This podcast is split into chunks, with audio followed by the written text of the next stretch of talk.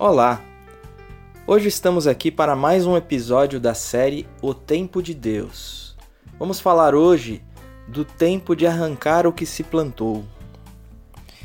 Um dos maiores problemas que o cristianismo enfrenta, no sentido da crítica, é o mau exemplo de muitos cristãos e até de congregações inteiras, que apesar de afirmarem ser servos de Cristo, mostram em suas vidas estilos semelhantes ou até piores aos de muitos descrentes. A vinda de Jesus revelou muito dessa problemática, já que naquela época os principais opositores de Jesus foram os religiosos de sua própria doutrina, os israelitas, fariseus e mestres da lei. Jesus foi perseguido e morto pelos que deveriam ser os seus, e de certo modo isso ainda acontece. O chamado de Deus não se restringe mais aos judeus, povo escolhido, mas é para todos. E o método de Deus é pelo exemplo, pelo relacionamento. Cada um que se converte deve ter sua vida transformada, iluminada, para que sirva de luz a outras pessoas. Cabe aqui um esclarecimento. Ninguém deixa de ser pecador nessa vida.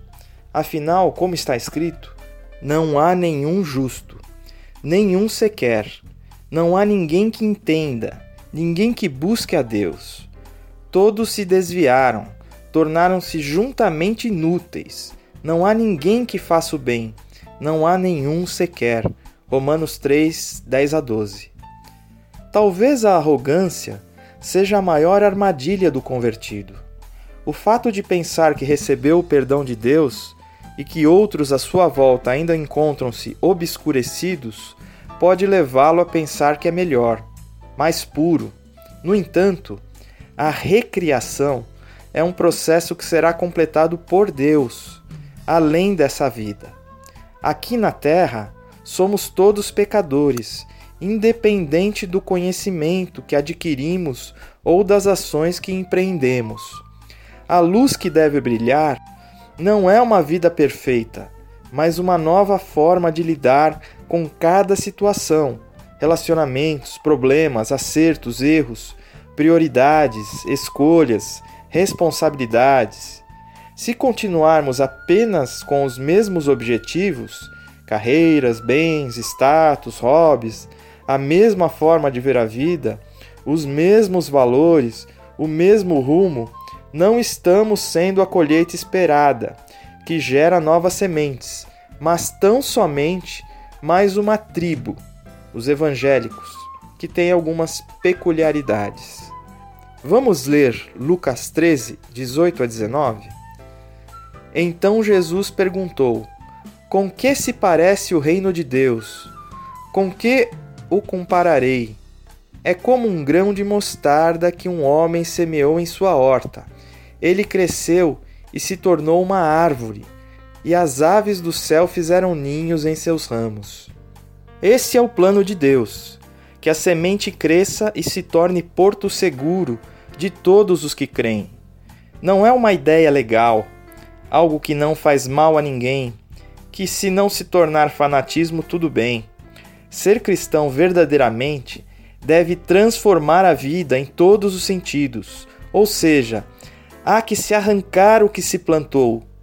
Quando arrancamos uma planta do solo, podem ficar alguns pedaços de raízes, que por vezes acabam crescendo novamente. Da mesma forma, se não arrancarmos completamente nossas raízes mundanas, corremos o risco de não sermos completamente transformados. Mas podemos deixar paulatinamente novas raízes alheias fixarem-se em nossas mentes, juízos e corações.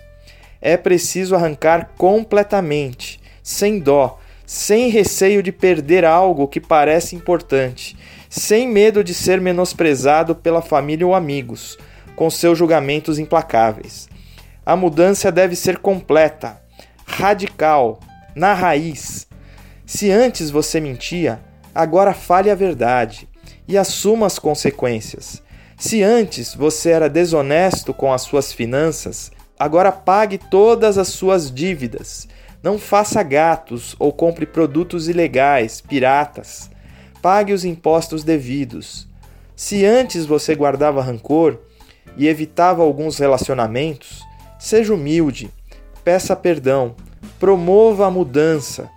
Se antes você era complacente na sua vida, com vários estilos e tendências, praticando atos simpatizantes da imoralidade e do individualismo, seja convicto do que agrada a Deus. Se antes você era impetuoso, julgava e condenava os outros e suas escolhas, e não reparava nos seus erros, seja misericordioso e paciente com todos, lembrando que é um pecador. Se antes você fazia a questão de ser o primeiro sempre, seja o último agora. Se antes seus olhos eram maus, cheios de julgamento, cobiça e preconceitos, procure ver a vida e as pessoas com os olhos de Deus. Siga o conselho de Paulo dado a Timóteo.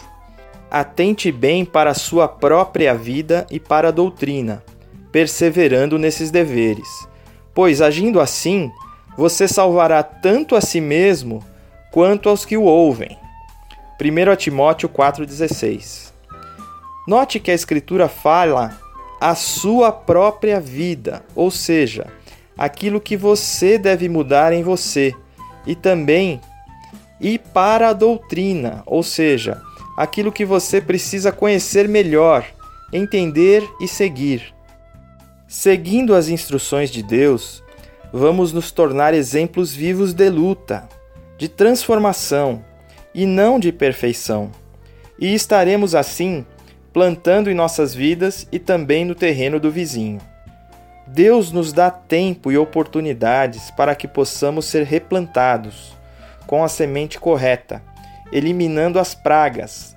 Ele não é implacável como um agiota que, além de exigir juros altíssimos, cobra muito acima das suas possibilidades, mas é paciente, misericordioso e justo dando-nos muitas chances para enxergarmos nossos erros e tomarmos as decisões necessárias para sermos novas criaturas, com a sua ajuda.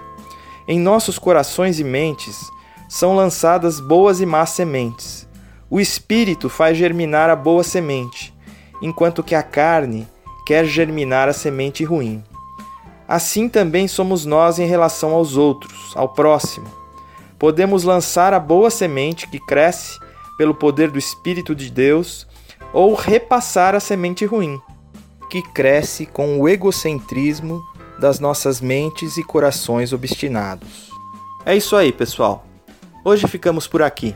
Até a próxima!